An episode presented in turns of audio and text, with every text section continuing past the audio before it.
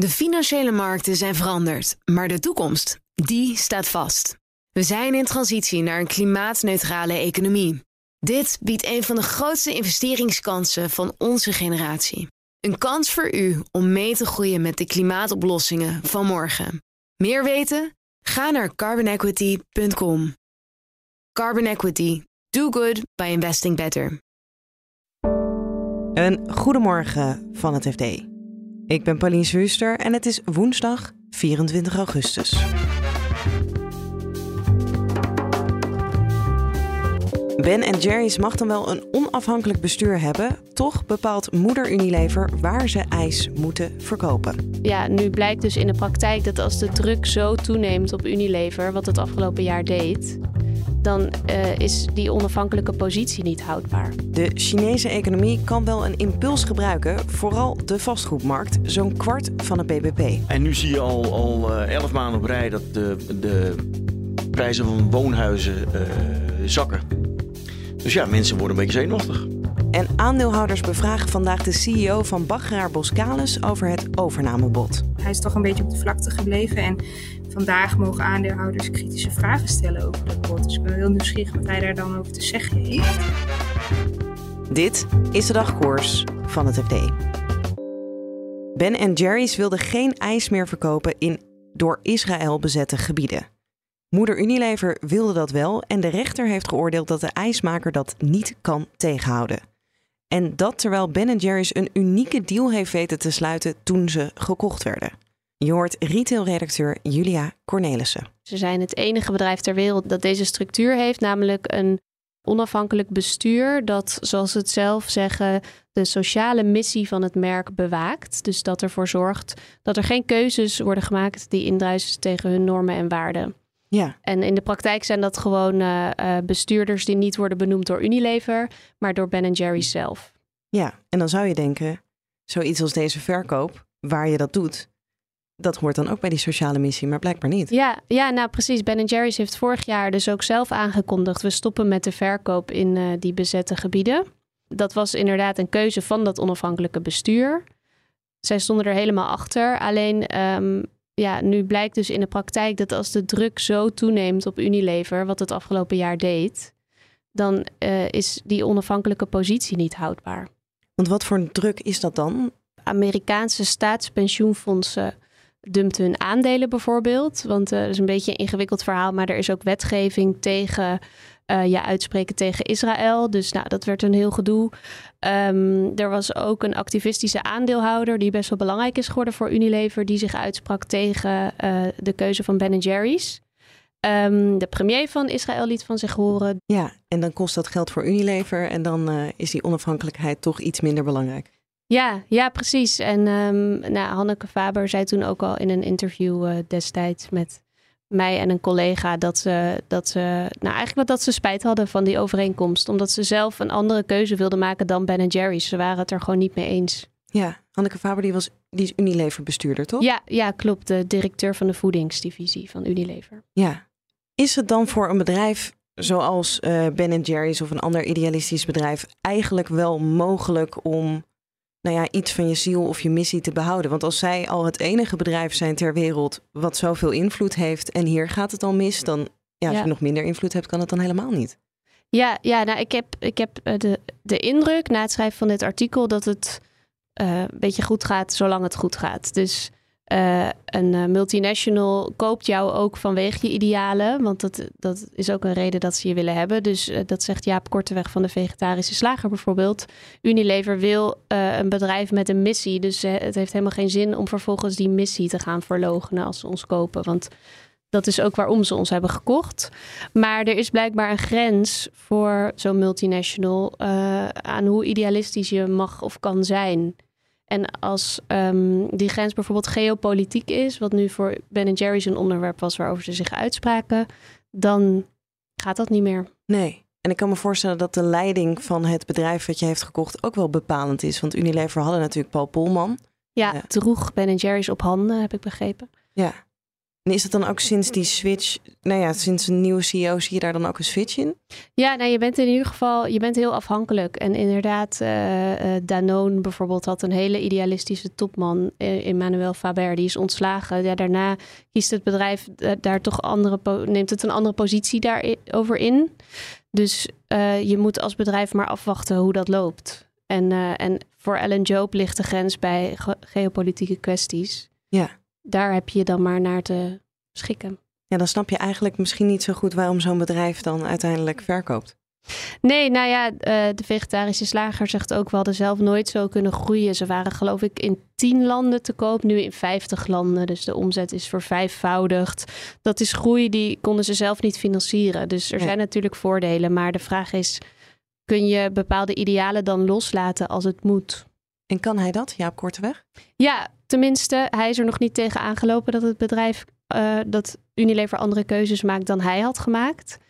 Maar hij zei wel, uh, ik besef gewoon heel goed dat ik niet meer de inspraak heb die ik had. En daar, uh, daar heb ik me bij neergelegd. Dat is denk ik iets wat je moet doen.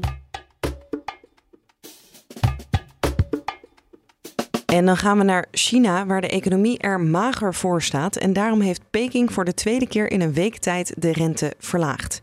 De hoop is dat dat de vastgoedsector stut. Een belangrijke sector, vertelt Marcel de Boer. Alleen al vanwege het feit dat ongeveer een kwart van de economie uh, bepaald wordt door die sector. Maar het is eigenlijk ook een uh, uiting van een onderliggend probleem. Namelijk dat de, uh, het oude groeimodel niet langer werkt. dat oude groeimodel was er eentje van investeren in industrie en in de exportsector. Uh, en dat ging ten koste van de consumptie. Uh, en, nu willen, en nu willen ze dus die consumptie uh, opjagen. En, en, de dienstensector. alleen de, de consument blijft op zijn geld zitten. Waardoor de Chinese staat was gedwongen om lang te investeren in, nou ja, in wat dan ook. En dat geld ging voor een groot gedeelte juist in die vastgoedsector. Je zegt het is ongeveer een kwart van het BBP. Dus die vastgoedmarkt zit gewoon al het vermogen van de Chinezen in stenen? Of? Uh, ja. Uh, Chinezen hebben natuurlijk geen uh, mooie vangnetten. ja, als je oud bent, is het niet zoiets als een AOW. Nee. Of nou, er zijn nauwelijks voorzieningen. Dus je moet op de een of andere manier geld opzij zetten voor de oude dag. Ja. En, en Chinezen hebben dat massaal in, in woningen gestoken.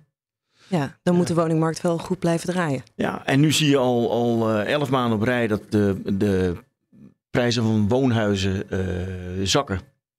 Dus ja, mensen worden een beetje zenuwachtig. Die omvorming die ze willen maken, die Chinese economie, uh, hoe, hoe, kunnen ze dat dan doen? Nou ja, dat is heel lastig. Uh, je moet dus blijven proberen om die, om die consumptie te stimuleren. Ja. dat kan met, met belastingvoordelen, dat soort dingen. Maar dat is, dat is moeilijk. Dat, je, je, je, hebt nou, je hebt gedragsverandering nodig. Ja. Uh, ja, en dat, en dat gaat niet van de een op de andere dag. China is natuurlijk ook een land wat geopolitiek een beetje gevoelig ligt. Heeft dat nog invloed op uh, de staat van hun economie? Zeker. Uh, heel veel bedrijven zitten nu te denken van moeten we wel zo afhankelijk blijven van, van Chinese aanvoerketens? Ja in dat hele geopolitieke spel, wat ze nu zien met Rusland, uh, ja, wordt erover nagedacht. En je ziet ook heel veel bedrijven uh, hun posities afbouwen. En er komt er ook nog bij dat de, de, de toenemende controle van de Chinese overheid uh, in, de, in de samenleving ja, ook, ook een wissel trekt op, op de, de, de ondernemersbereidheid, de, de, dat enthousiasme van private ondernemers om, om te ondernemen. Ja communisme blijkt toch niet zo goed te zijn voor het kapitalisme. Nee, en je hebt die wel nodig om de, om de economie, uh, uh, de, de groei op peil te houden. Dus je ziet ook de potentiële groei afnemen. En dan gaan we naar Baggeraar Boskalis, want vandaag is er een bijzondere aandeelhoudersvergadering. Op de agenda investeringsmaatschappij HAL wil 80% van de aandelen in handen krijgen om het bedrijf van de beurs te halen. En vooraf Even een disclaimer. De Rotterdamse investeerder HAL is ook uh, aandeelhouder van uh, FD Media Groep, waar het Financiële Dagblad onder valt. Ja, maar dat betekent niet dat wij er anders over schrijven dan over andere bedrijven. Nee, zeker niet. Sterker nog, ze zijn bij HAL erg moeilijk uh, te benaderen. We hebben ook niet een uh, stiekeme ingang. Um, dus dat, dat uh, nou ja, bij het maken van dit verhaal frustreerde mij dat uh, nog wel eens. Want je probeert toch een reactie te krijgen van, van de bedrijven waar je over schrijft. ja. Um, ja, en dat lukt dan niet altijd. Dit is Orla McDonald, die, zoals je hoort, op moest nemen op een wat drukkere plek. Vanaf daar vertelt ze wat het bestuur van Boskalis vindt van het bod. Ze leggen het bod neutraal voor. Ze hebben het bod niet onredelijk genoemd.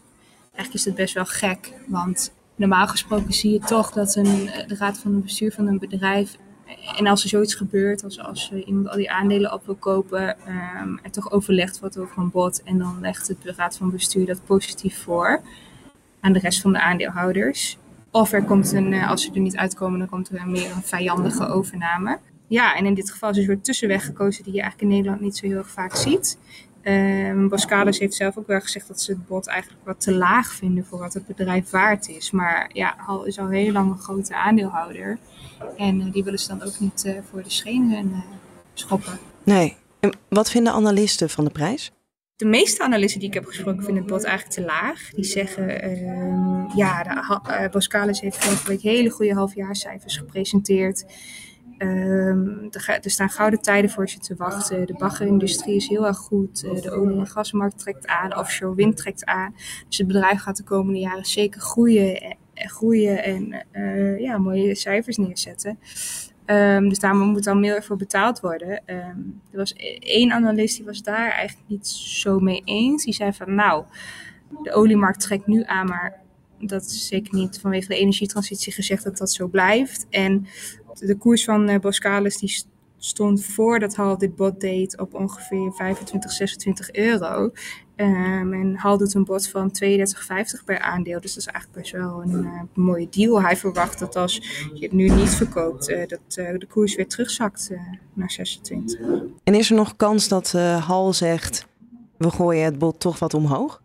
Aandeelhouders kunnen tot 2 september hun aandeel verkopen aan Hal als ze dat willen. Um, Hal heeft wel die 80% aandelen nodig om Boskalis van de beurs te halen. Um, nu staan ze op ongeveer 55%.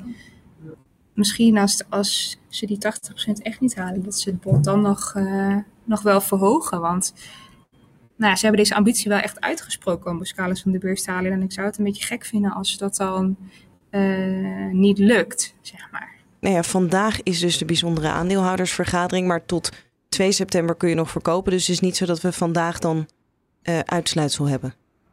Nee, dat niet. Maar vandaag horen we wel uh, van uh, CEO Peter Bardowski van Boskalis eigenlijk voor het eerst wat hij dan nou echt eigenlijk van dat bod vindt. Hij heeft zich daar wel al over uitgesproken, maar toch een beetje op de vlakte hij is toch een beetje op de vlakte gebleven. En vandaag mogen aandeelhouders kritische vragen stellen over dat bod. Dus ik ben heel nieuwsgierig wat hij daar dan over te zeggen heeft.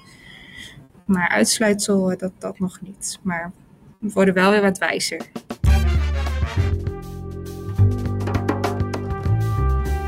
Dit was de dagkoers van het FD. Morgenochtend zijn we er weer en ondertussen kun je het laatste financieel-economisch nieuws volgen op fd.nl. En dagkoers kan je volgen overal waar je podcast luistert. Voor nu een hele fijne dag en graag tot morgen. De financiële markten zijn veranderd, maar de toekomst, die staat vast. We zijn in transitie naar een klimaatneutrale economie. Dit biedt een van de grootste investeringskansen van onze generatie. Een kans voor u om mee te groeien met de pioniers van morgen. Meer weten? Ga naar carbonequity.com. Carbon Equity. Do good by investing better.